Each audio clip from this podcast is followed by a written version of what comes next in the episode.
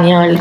Y sí, gente, hoy nos encontramos en una entrevista súper especial. Tenemos a una invitada súper especial también, Federica Bons. ¿Cómo estás? Hola, justo, es una alegría y un orgullo enorme estar en tu podcast. Soy una oyente, eh, una fiel oyente, así que estar acá me da mucha alegría. Bueno, hoy de qué vamos a hablar, ¿no? Eh, hoy estaremos hablando de la ciberseguridad, los peligros y cómo protegernos. Un tema bastante interesante y que ya veníamos hablando desde hace mucho tiempo y es muy interesante y queríamos y teníamos las ganas de hacer este podcast. Así que bueno, empecemos. Las redes sociales y la tecnología tienen incontrolables beneficios. Simplifican nuestra vida, acortan las distancias. Por ejemplo, en esta entrevista, ¿no? Que eh, Federica está en Londres y yo estoy en Argentina y nos permite ser mucho más eficientes, ¿no? La eficiencia en las redes sociales, la eficiencia trabajando eh, desde casa, eso no, no, te lo puede pagar nadie, hace varios años no existía eh, la tecnología que existe hoy y sobre todo en la pandemia y con el aislamiento social, obviamente que la gente se tuvo que poner en casa a trabajar eh, con la computadora, con una computadora y con el internet, obviamente que el internet es esencial en nuestra vida y ya casi no nos queda aspecto de nuestras vidas que no esté mediado por una app o por el internet en sí, ¿no? Hay, varias encuestas hechas, ¿no? Hay varios estudios, eh, esto es un estudio un poco candente, ¿no? Em, y creo que vi que las personas preferían más eh, estar un, un, año sin sexo que un año sin internet. eso es, creo que es un estudio que vi por ahí de Santiago Bilinkis, pero para que se den una idea de cuán la tecnología ha impactado a toda la sociedad actual. Pero así como nos beneficiamos, los beneficios son muchos, también hay peligros a los que estamos expuestos. Pero de eso mucho no se habla, ¿no? La gente no mucho, no habla mucho de los peligros que puede causar las redes sociales, no habla mucho de la información que te puede pedir una app. Em, así que en este episodio vamos a resumir todo eso y mucho más. Empecemos con los temas. ¿Cómo nos manipulan las redes sociales? La ciberseguridad. ¿Cuáles son los principales riesgos? Y los tips prácticos para mantenernos seguros. Esos tips que son esenciales para mantenernos seguros, para hacer una vida eh, de Internet un poco más segura. Entonces, para empezar, eh, ¿nos puede dar un concepto, Federica, nos podemos dar un concepto uh, general de qué sería la analogía de calle en Internet? Claro que sí. Esto habla un poco de las nuevas tecnologías y cómo los seres humanos en algún punto no estamos tan acostumbrados. Hay, hay generaciones más jóvenes como la tuya justo que son nativos digitales, pero por ejemplo cuando yo nací no había una computadora, mucho menos internet y ni hablar un celular. Y em, algo que está bueno es que los seres humanos aprendemos rápido, ¿no? Entonces cuando una madre eh, sale con su hijo de la mano en la calle y le dice, mira, no hables con extraños, mira para los dos antes de cruzar, y te educan a través de los años. Nadie sale solo de la calle hasta que tener, no sé, hasta ser adolescente. Pero Internet en algún punto replica y amplifica los peligros del espacio público, pero hay muy poca educación. Eh, ya hay chicos muy pequeños que se les da una tablet con acceso a internet y entonces el objetivo de este podcast para compartir con toda tu audiencia es concientizar cuáles son los riesgos de estar online sin demonizar las redes. ¿no? Las nuevas tecnologías son fantásticas, como vos dijiste en la introducción, nos dan un montón de beneficios, acortan las distancias, nos, dan acceso a mucha información, pero hay que estar muy atentos, ser conscientes de los peligros que existen y tomar las medidas eh, que también existen para protegernos en el espacio online. 100%, pero acá te viene una pregunta, ¿no? Vos querés, vos hablando un poquito en, el término de la educación, ¿no? De esto se tendría que educar como nosotros nos educamos en la vida cotidiana. Eh, ¿Vos crees que eso se tendría que educar en los colegios? ¿Se tendría que empezar a ver un poco más y se tendría que plantear en el tema de la educación? Claro que sí.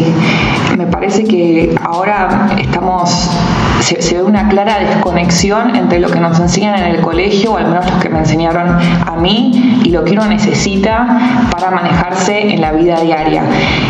Educación online, aprender las herramientas digitales, no solamente utilizarlas, sino también a cómo protegernos, cuáles son los peligros para estar más atentos, esencial, como también son esenciales otras cosas que no te enseñan en el colegio, como son, no educación financiera, pagar los impuestos, educación vial, son un montón de temas que por ahí el colegio no te enseña eh, y son súper útiles en la vida diaria. Claro, em, ¿vos crees que esto, estos temas que vos estás planteando, vos crees que, por ejemplo, al usar una pantalla, el manejarse por las redes sociales, vos crees que esto que te lo enseña la vida, ¿no? Em, como no te lo enseña el colegio, te lo vas aprendiendo vos a controlar estas pantallas em, y las redes sociales en sí? Me parece que tener un poquito de educación formal, y con educación formal no me refiero a un curso o tener un posgrado, pero tener un poquito de conocimiento, de, por ejemplo, de podcast como este, que te dan una mano y te explican, ojo con estas cosas, cómo cuidarte, siempre son muy beneficiosos. Para darte un ejemplo muy concreto, yo estudié abogacía con una especialización en nuevas tecnologías y no lo aprendí en la universidad, ¿no? Eh, tomando otros cursos adicionales, hablando con, con mis colegas que son más de la parte tecnológica, recién ahí pude tener eh, acceso a esta información y me parece súper importante que desde tu podcast, que lo escucha tanta gente, poder dar este mensaje para que, para que nos sirva a todos, porque no hay persona que hoy en día no tenga acceso a la digitalidad. Sí, ciertamente, la verdad que concuerdo con vos, eh, un poquito de educación no vendría mal, ¿no? Y ahora vamos a cambiar de tema y vamos a hablar de cómo nos manipulan las redes sociales. Las redes sociales eh, son un vínculo muy grande dentro de todas las apps. Eh, nosotros seguramente tenemos una red social. No podemos vivir sin las redes sociales como vivir sin internet, como vivir sin la tecnología. Em, por ejemplo, WhatsApp, Google, Facebook, Instagram. Estos productos son todos gratis, ¿no? Pero la pregunta que viene acá, y te la, voy a hacer a vos. ¿Cuánto pagamos con las redes sociales? ¿Cómo pagamos estas apps que son gratis? ¿Qué utilizan las redes sociales? Esa pregunta es muy válida y todos las tenemos que hacer para entender cómo funcionan y qué quieren las empresas que desarrollan estos productos. Como vos bien decís, todos estos productos fantásticos, Google, Facebook, Instagram, WhatsApp, nosotros producto es gratis, pero pagamos con nuestro tiempo. Estas empresas monetizan vendiéndole espacios publicitarios a empresas que pagan eh, por nuestros ojos, digamos, por, estar eh, ofreciéndonos estos, estos productos a nosotros.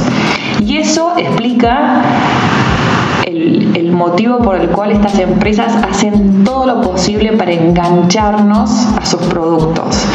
Algo muy interesante que, que a un punto asusta un poco, el CEO de Netflix, cuando le preguntaron quién era el principal competidor de su empresa, y no se imaginaría que él diría, no sé, Amazon Prime otra plataforma como Disney Plus, y dijo que no, que el principal competidor de Netflix era el sueño.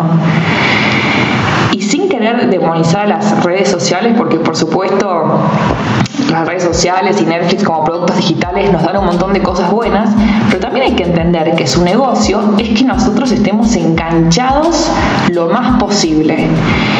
Y en algún punto es una pelea un poco muy desigual, porque estas, todas estas redes colectan tantos datos de nosotros, nos conocen tan bien, que para ellos es muy fácil identificar qué es lo que nos engancha y qué es lo que no nos engancha.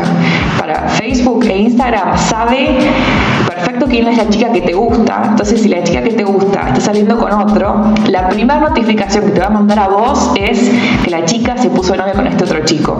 Saben todo y lo que quieren es que te enganches, te mandan estas notificaciones para distraerte y engancharte de vuelta en la red social. De vuelta, no es que es maligno el señor Instagram o Facebook, es un negocio. Claro, eh, y no, es solo lo de engancharse, ¿no? sino que las redes sociales, el, Google en general, crea un perfil nuestro. Eso es algo, volviendo a la educación, eh, me lo enseñaron, aunque vos no lo creas, me lo enseñaron en digital coding, eh, en coding, me lo enseñaron como un tema abstracto, ¿no? No, no 100% enfocado en eso, pero las empresas como Google, Facebook, crean un perfil nuestro y van eligiendo ciertos datos, las compras, eh, lo que vos buscaste, después te van a reprimir. Yo, por ejemplo, eh, compré un micrófono Blue Yeti, que te lo conté también, y después me aparecieron todos anuncios de micrófonos. Entonces estuve averiguando micrófonos, estaba indeciso, lo compré. Y después que me apareció, estoy viendo Google, estoy viendo YouTube, me aparecen anuncios de micrófonos. Y mirá que yo eh, micrófono y fui a la página de Blue y compré, pero no importa y te sigan apareciendo lo que vos ves, eh, crea un perfil y después lo va reprimiendo a estas redes sociales, ¿no? No solo a Google, no solo a Facebook, sino a Twitter, sino a Instagram, te van apareciendo anuncios, como que todo estaría conectado a una sola plataforma que es Google, ¿no? Em, ahora, em, vamos a pasar una cosa que la verdad que me parece muy interesante, eh, que es el comportamiento que nosotros tenemos en las redes sociales, ¿no? Eh, usamos las redes sociales, utilizamos cualquier dispositivo conectado a internet y vamos dejando datos que las compañías recolectan y comparten entre ellas, ¿no? Como vos dijiste, ¿no? Pero esos comportamientos, ¿cómo podemos evitar que Google recopile nuestros datos? Es, eso es inevitable, incluso con el modo incógnito, ¿no? Que se, supone que no tendría que recuperar datos. Eh, es inevitable recuperar los datos. Diría que está muy complicado. Incluso si abrimos el modo incógnito, básicamente lo que hace es no dejar un historial.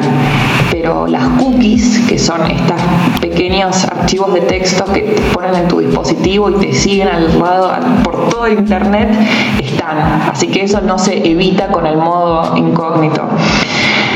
Lo problemático no es, en todo caso, que lo use Google porque vos decís, bueno, Google es una empresa que yo confío.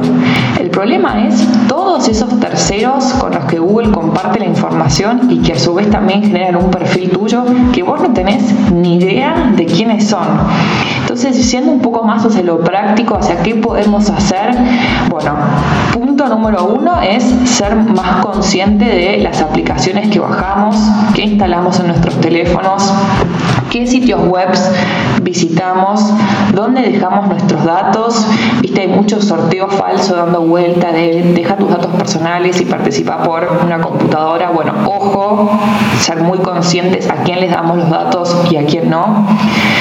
Y con lo que veníamos hablando antes, ¿no? de, esta, este, que las redes están diseñadas para engancharnos, otro tip práctico que me parece que está muy bueno para todos es ponernos un tiempo límite en el uso de las aplicaciones. Hoy la gran mayoría de las aplicaciones tienen, si uno va a settings, puede setear el tiempo máximo que está en las aplicaciones.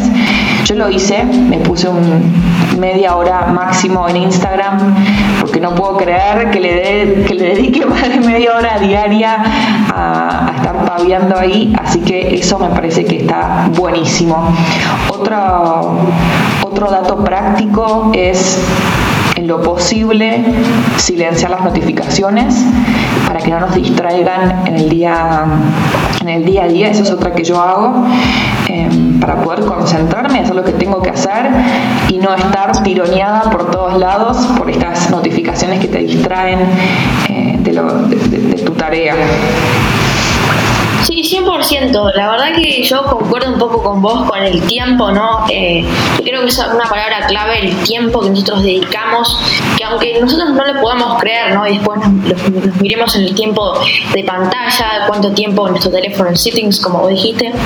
yo digo, no, no estuve cuatro horas con el celular. No, no puede ser, no, no lo puedo creer. Esto es un tiempo semanal, pero no lo puedo creer. Pero sí, lo puedes creer y lo ves y el teléfono lo recopila. Y volviendo a las cookies, eh, ah, no, perdón, el ejemplo el tiempo. Yo la verdad que he, puesto, en, como vos dijiste, en settings, ¿no? lo del tiempo y bloquear las aplicaciones por cierto tiempo. Yo lo bloqueé, ¿no? Yo lo hice hasta que la aplicación se me cerró. Por ejemplo, YouTube. Que YouTube es algo que nosotros nos enganchamos, como Netflix también, que yo no miro tanto Netflix, pero te pongo el ejemplo con YouTube. Entonces yo le puse bien, empecé a ver YouTube, eh, puse una hora, suponete, ¿no? Empecé a ver y pasé la hora. Eso ya se me bloqueó la ¿Qué fue lo que hice yo? Ir a settings, eh, poner el código y desbloquear, así puedo seguir mirando. ¿Entendés que se me... Eh, no, no, pude resistirlo y lo bloqueé y lo sigue haciendo. Y aunque, aunque lo haya hecho muchas veces, aunque he dicho, está mal lo que estoy haciendo, eh, no, está bien, lo sé, pero me, me, sigue enganchando y lo sigo, lo sigo queriendo y lo sigo, lo voy a seguir haciendo. Eh, pero no es algo de mí, sino que es, es como ese poder que te manipula, ¿no? Y con respecto a las cookies, em, por ejemplo, en Riverside FM, que es la plataforma que estamos grabando este podcast, em, hay 71 cookies en uso. te voy a ejemplo, Bing, doubleclick.net, que una cookie que la vi demasiado, doubleclick.net, Google, google.com, Ads, LinkedIn, Rappi, Reddit, Riverside, t.co, Twitter, eh, o sea, son infinitas cookies. Eh, y acá hay, una opción que te permite allow y quitar o bloquear las cookies, ¿no? Para que no te sigan. ¿Vos crees que esas funciones eh, te van a permitir que las cookies se vayan o de alguna o cierta manera las cookies van a seguir estando ahí aunque vos las rechaces? Mira, justo yo trabajo de eso. Mi, trabajo en la empresa, en el día a día, se trata, bueno, ahora del tema cookies, porque es un tema súper candente en eh, Europa, que tiene una regulación mucho más estricta en materia de cookies. A la audiencia le diría que cuando le aparece este banner de si acepta o, no quiere cookies, le diría que siempre ponga que no quiere cookies. Reject all. ¿Por qué? Porque la cookie permite que terceros, a los que uno no conoce, te sigan, sigan tu rastro a través de la web.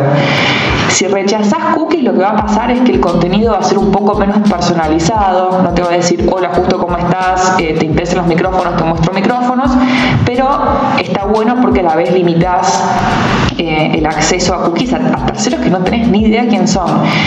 Algo muy interesante y un cambio que, que hizo Apple, si mal no recuerdo, la semana pasada, eh, con el nuevo, que esto vos lo sabés un montón, el nuevo sistema operativo, cuando uno se descarga una aplicación, Apple ahora te pregunta si permitís que te traquee, sí o no.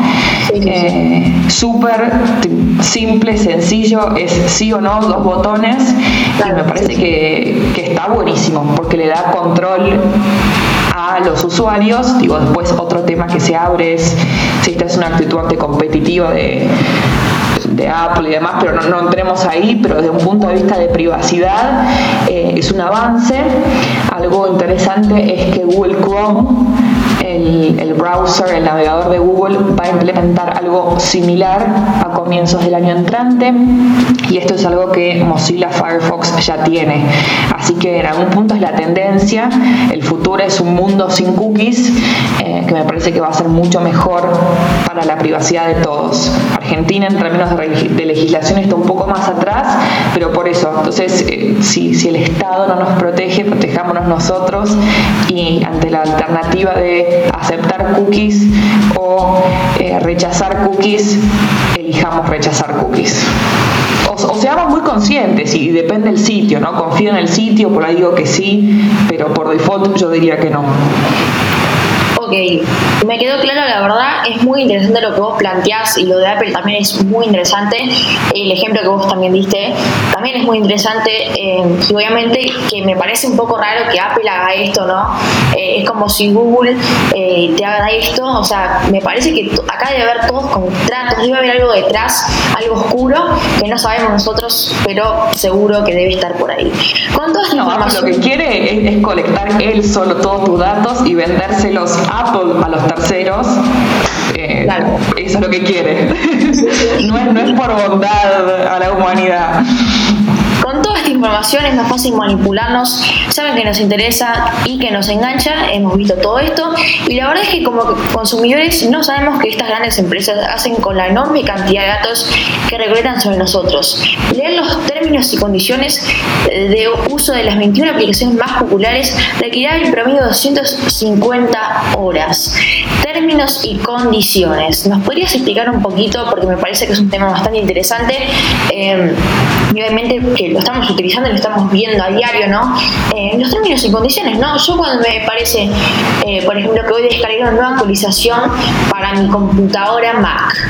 Eh, ¿Qué Sí, sí, una, un update. Em, ¿Qué hice yo? Me dieron términos y condiciones. Escrolé para abajo, abajo, abajo, abajo y acepté. Sin leer nada, em, sin hacer nada, lo hice rápido. Porque te digo, era tan grande que yo no me iba a poner a leer término por término. Y esto es un poco que lo que planteas vos. ¿Me podrías explicar un poquito qué son los términos y condiciones y por qué son tan largos de una manera general? ¿Y por qué también nosotros tenemos la tendencia a escribir para arriba y aceptar el término o condición sin leerlo previamente? Los términos y condiciones son el contrato que uno entra con la empresa a la cual va a usar el servicio.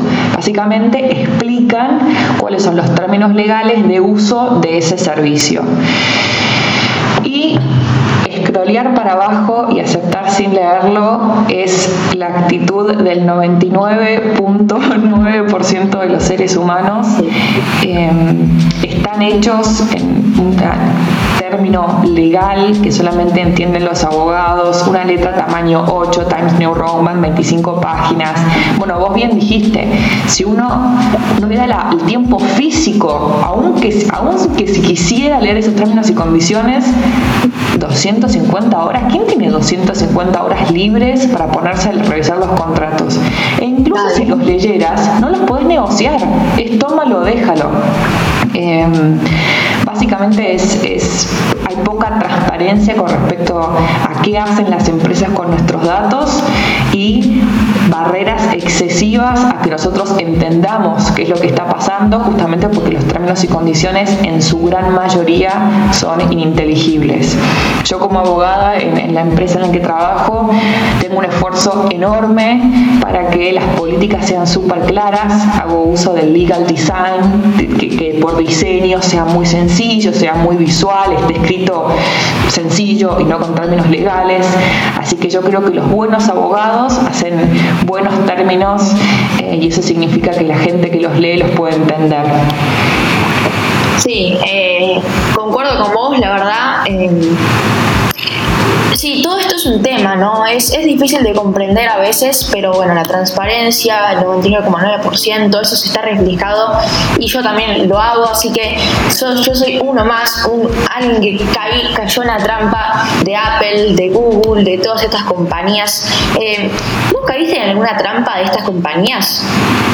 Sí, por supuesto. Yo soy abogada y me dedico a, privacidad de datos, así que yo hago el esfuerzo de leer los términos, no me bajo cualquier aplicación, soy muy cuidadosa con, los, servicios digitales que uso y a quién le doy mis datos, pero por supuesto, en las actualizaciones de Apple eh, pongo a aceptar porque además no tengo opción de, negociarlo. Entonces, veces lo de curiosidad, pero...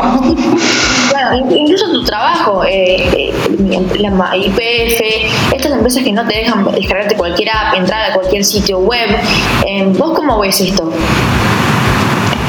desde el punto de vista de la ciberseguridad, me parece bien que no te dejen descargarte cualquier cosa, porque, bueno, y ya yendo un poco al, segundo peligro, el primero era cómo nos manipulan los datos, eh, los servicios de, digitales, yendo al segundo tema que es los peligros de la, en el ciberespacio y el tema de la ciberseguridad, a través de descargarse aplicaciones de origen desconocido, hay muchísimos peligros en punto de vista de ciberseguridad.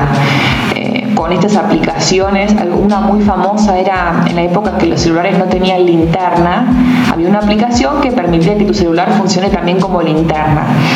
Era una aplicación rusa que eh, te, descargaba un montón de malware, spyware, te espiaban desde Rusia, todo terrible, así que tener mucho cuidado con las aplicaciones que nos bajamos, a veces por hacer el chiste de, la actualidad, de ver cómo nos vamos a ver cuando seamos viejos y, todo, eh, nos exponemos a un peligro enorme.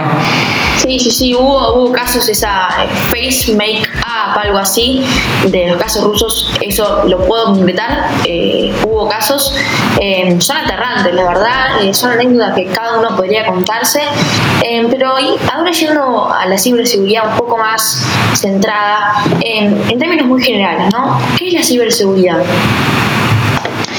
Ciberseguridad sin ir a lo, a lo técnico, básicamente son todas las herramientas, las tecnologías, las prácticas, o sea, qué hacemos en el día a día para proteger a los usuarios y a los activos de las empresas en el, en el cibermundo, ¿no? en el ciberentorno, que básicamente es todo aquello que está conectado a Internet desde software, desde hardware, desde Internet of Things.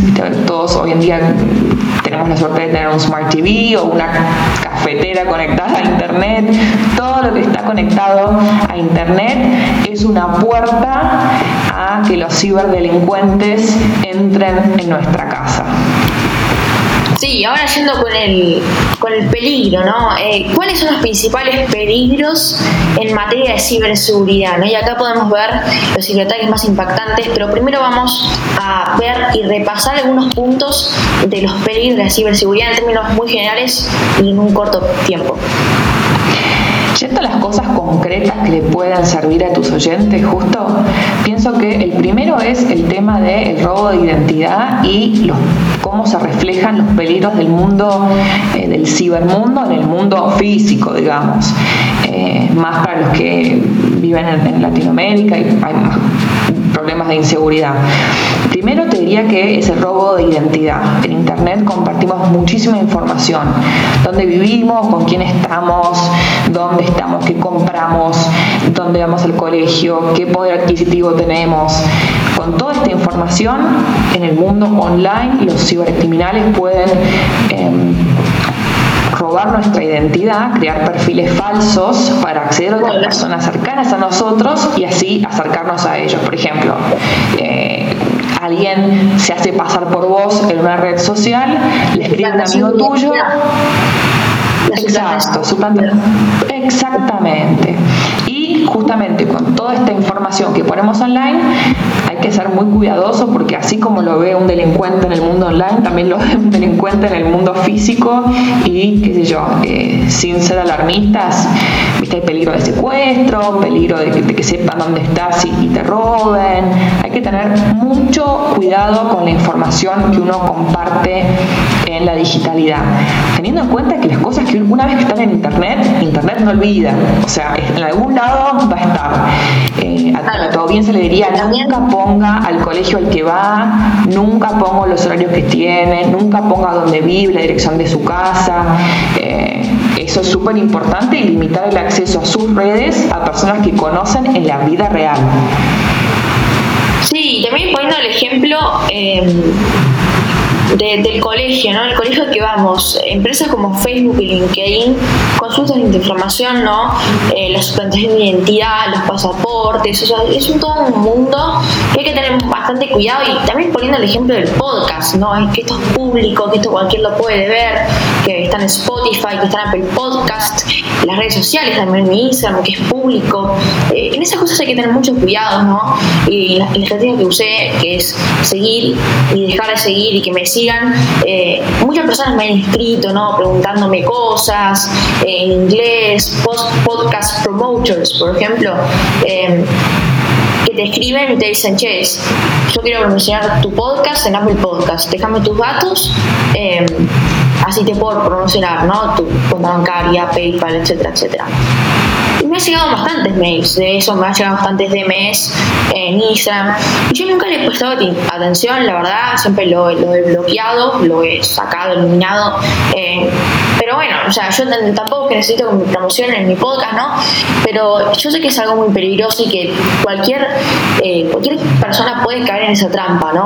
Eh, ahora, el peligro de secuestro es un poco más poco más inusual, ¿no? Pero sigue estando la posibilidad de, del peligro de secuestro, ¿no? De dar datos eh, a personas criminales y que te compartan tu ubicación, por ejemplo, que esto lo de Google Maps, las ubicaciones, que esto creo que es muy común, ¿no? Lo de compartir ubicación, generar un link y compartir tu ubicación por tiempo de 24 horas Eh, hay casos, hay miles de casos de, de cosas de ciberseguridad, por ejemplo, el, hackeo de Twitter del 2020, ¿no? Eso creo que todos se enteraron a hablar de este hackeo.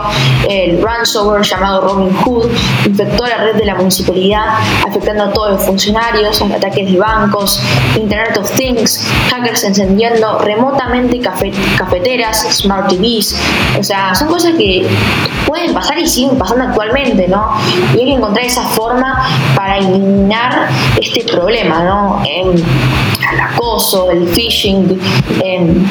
pero bueno, quería un, poco hablar del phishing, ¿no? Eh, ¿Qué es el phishing en términos generales? El phishing es básicamente cuando alguien se hace pasar por alguien conocido para el, quien recibe el email, ya sea un familiar, ya sea un amigo, ya sea un banco con el que uno tiene transacciones, ya sea una empresa que es conocida con uno, para engancharte y poner un malware en tu computadora. Hay distintos tipos de phishing, el más común es eh, este típico mensaje que te llega de tu banco diciendo haga clic aquí para ver su estado de cuenta o haga clic aquí para resetear su contraseña. Básicamente hay que tener mucho cuidado con los emails que uno recibe porque 7 de cada 10 ataques eh, en el mundo online suceden a través de los emails. ¿Qué hay que hacer? Fijarse que la persona que te envía el email sea una alguien reliable, alguien que uno conoce. Cuando te dicen abrí este archivo o hacer clic en este link, fijarse cuál es la URL, generalmente si uno apoya el cursor pero no hace clic, aparece ahí la URL del sitio que te quiere llevar. Si uno conoce ese sitio, está todo ok, pero uno tiene que estar muy atento a cuando escriben incorrectamente o el link está cambiado, que ahí te das cuenta que te está llevando a otro sitio, nada que ver. Si el mensaje está encriptado también, eso es bastante interesante. Si el mensaje que eh, recibimos está encriptado por Google. Perfecto. sitios encriptados y mensajes encriptados están buenísimos. Algo muy fácil de darse cuenta cuando uno está navegando online, se usa el, buscador Google Chrome. Cuando uno ve el candadito cerrado, es que el sitio está encriptado y es un sitio seguro. Cuando uno ve el candadito abierto, generalmente Google Chrome te dice not secure eh, el sitio. Sí, y ahora pasamos al siguiente tema, ¿no? Y las anécdotas. Como todos vemos de esto del phishing, del acoso, eh, de cosas que pasan diariamente, eh, también nosotros tenemos anécdotas para contarles a ustedes, ¿no? Todos estos tips que les estuvimos dando. Pero ahora toca el momento más divertido, el momento más aterrador, el momento de las anécdotas. Y te invito a empezar a vos, eh, Federica. Anécdotas, ¿no? Una, una anécdota que te impactó bastante sobre los hackers y que te ha pasado a vos. No a mí en carácter personal, a mí en carácter eh, de abogada de empresa, a una de las... Eh, que en realidad ni siquiera fue mi empresa, gracias a Dios, fue la empresa de, unos colegas, los abogados que trabajamos en materia de protección de datos personales, realmente compartimos estas experiencias para aprender unos de otros. Eh, muy interesante a través de eh, un phishing attack, o sea, un email que le llegó a un empleado, un empleado que hace clic en un link incorrecto, se metió eh, un, actor malicioso en la red de esta empresa y básicamente lo que era era un ataque de ransomware. Ransomware simplificado es un ataque que te bloquea el acceso a todos los archivos y te pide una, eh, una recompensa para desbloquear todos estos archivos. Entonces, básicamente, lo que pasó fue, este empleado abrió el email, hizo clic, permitió que este actor malicioso se metiera en la red de la empresa, la red de la empresa no estaba segmentada de forma tal que el actor malicioso pudo ingresar a toda la red. Lo que pasó fue que las impresoras empezaron a imprimir mensajes directamente del hacker, las impresoras salían los papeles que decían pagame la multa acá, generalmente piden Bitcoin para que no sea trazado Em, y básicamente eso fue lo que sucedió. Si mal no recuerdo, no terminaron pagando la multa. Realmente el consejo es que no se negocie con estos ciberdelincuentes y lograron desbloquear eh, los sistemas. Pero esto es real y me parece que tampoco hay que irse al, ejemplo extremo de esta empresa que le empezaron a imprimir los papeles. Esto le puede pasar a cualquiera y uno ni es consciente. Así que por ahí un dato curioso para, tus oyentes, hay una página web súper eh, user friendly que se llama haveibeenbond.com, que justo por ahí después puedes dejar el link en la descripción del podcast. Básicamente uno pone su correo electrónico y te aparece si fuiste víctima de un ciberataque, sí, no, y si la respuesta es sí, te indica cuál. Así que es súper práctico para todos nosotros. ¿Vos, Justi, tenés ejemplos de, de haber sido víctima de un ciberataque? No tan impactante como ese, la verdad, pero sí tengo el ejemplo, eh, es el ejemplo de Alerta Hacker, el podcast que he subido, eh, ahí lo he resumido un poco más. Y volviendo un poco a tu ejemplo, ¿no? lo de las multas, lo de pagar, eh, ese hacker creo que se llama el de sombrero blanco, que es un hacker que te pide la plata a cambio de que te deje hackear, ¿no? Que te deje imprimir, que te deje hacer algo. Entonces, por ejemplo, si te empieza a imprimir, si te empieza a mandar mensajes, si te empieza a sacar algo, te pide, che, pagame tanto a cambio de esto y yo te dejo, te dejo de joder. Eh, en palabras un poco más brutas. Eh, entonces, la gente, tiene que buscar esa manera de tratar de no pagar porque ahí cuando ya viene realmente la plata, ahí ya se va complicando un poco más, ¿no? Eh, y una anécdota que me pasó a mí es que yo envié un mail, como vos decías, el phishing, eh, pero este, este mail lo hice yo, o sea, que yo lo envié, no lo envió el hacker, sino lo envié yo. Eh, entonces yo se lo envié al hacker. eso es el proceso fue al revés.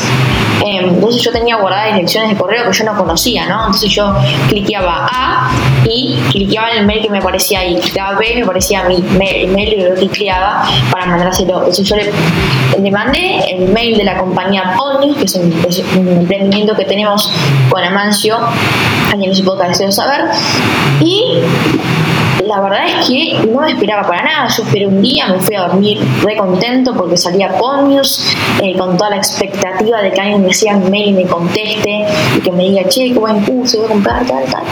Me desperté, me, me empezó la mañana, todo tranquilo, relajado, y de hecho yo ese mail no solo se lo había enviado a personas que no conocía, sino también se lo había enviado a mis amigos, eh, a mi papá. Entonces esos mails también estaban expuestos, ¿no? En, ciertamente.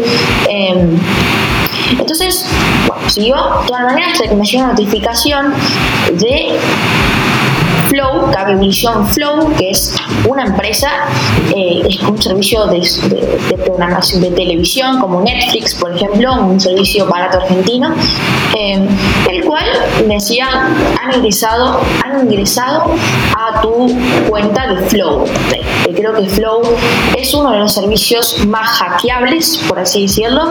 Es muy fácil, sinceramente. quizás no en términos, sí, es, es, fácil hackear Flow.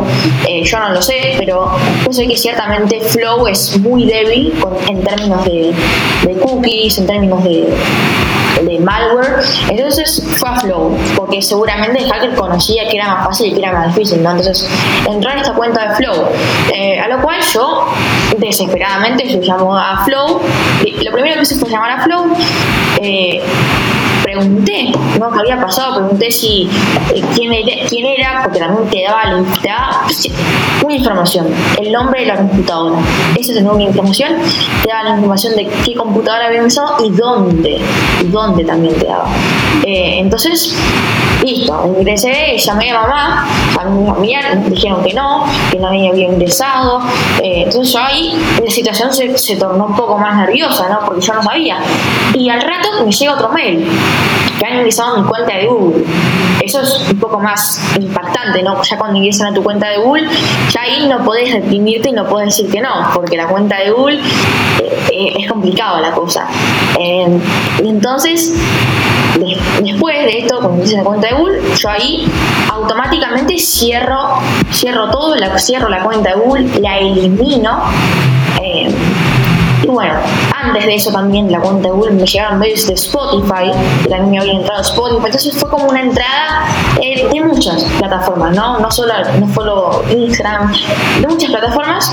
Eh, entonces yo tuve el arrepentimiento de eliminar mi cuenta, pero que no me di cuenta vos tenés que tener cierta mentalidad como para eliminar tu cuenta, ¿no? Si hackean, bueno, dijo que hackeé, o me instalo un VPN, o me instalo un anti-hackers o algo así, antivirus. Eh, nada, o sea, fue, fue, fue bastante ¿no? Yo después, anécdotas, no quería acercarme a la computadora, después de mucho tiempo, de dos días me acerqué, empecé a abrirla, pero digo, la decisión de eliminar tu cuenta fue devastadora porque ahí tenía todos los archivos, todas las cosas guardadas, eh, a lo que creo que ya no pude acceder más. Eh, y cuando recuerdo de despertarme dos de la mañana y escuchar arriba, un piso arriba, eh, que ya yo en el piso me iba a pasos, ¿no? Pasos y pasos. Eh, y nada, yo tengo, tengo ese recuerdo, ¿no? De pensar que el hacker había sido el del piso de arriba, o sea, la persona que vivía en el piso de arriba. Eh, tengo ese recuerdo de pensar, no sé por qué, pero me parecía muy sospechoso sus pasos, ¿no? Pero bueno, son cosas que me imagino y se van No culpemos al vecino, no culpemos al vecino. Eh, pero bueno, nada, fue un placer haber grabado con vos este podcast. En, conclusión, lo que dejamos terminar, lo que dejamos, lo que queremos, el mensaje que queremos expresar conclusivamente con esto es tomar conciencia. En este podcast, lo que pudimos ver y con todos estos tips, con todas estas cosas, anécdotas, entonces, el objetivo, tomemos conciencia, tomemos conciencia de lo que hacemos en las redes sociales, tomemos conciencia de lo que hacemos por internet. y bueno, hasta acá el podcast de hoy. Espero que os haya gustado mucho, espero que os haya entretenido informado. Muchas gracias a Federica por concederme este espacio, esta entrevista, por aportar sus conocimientos. Eh, así que bueno, nos vemos en el siguiente podcast. Chao.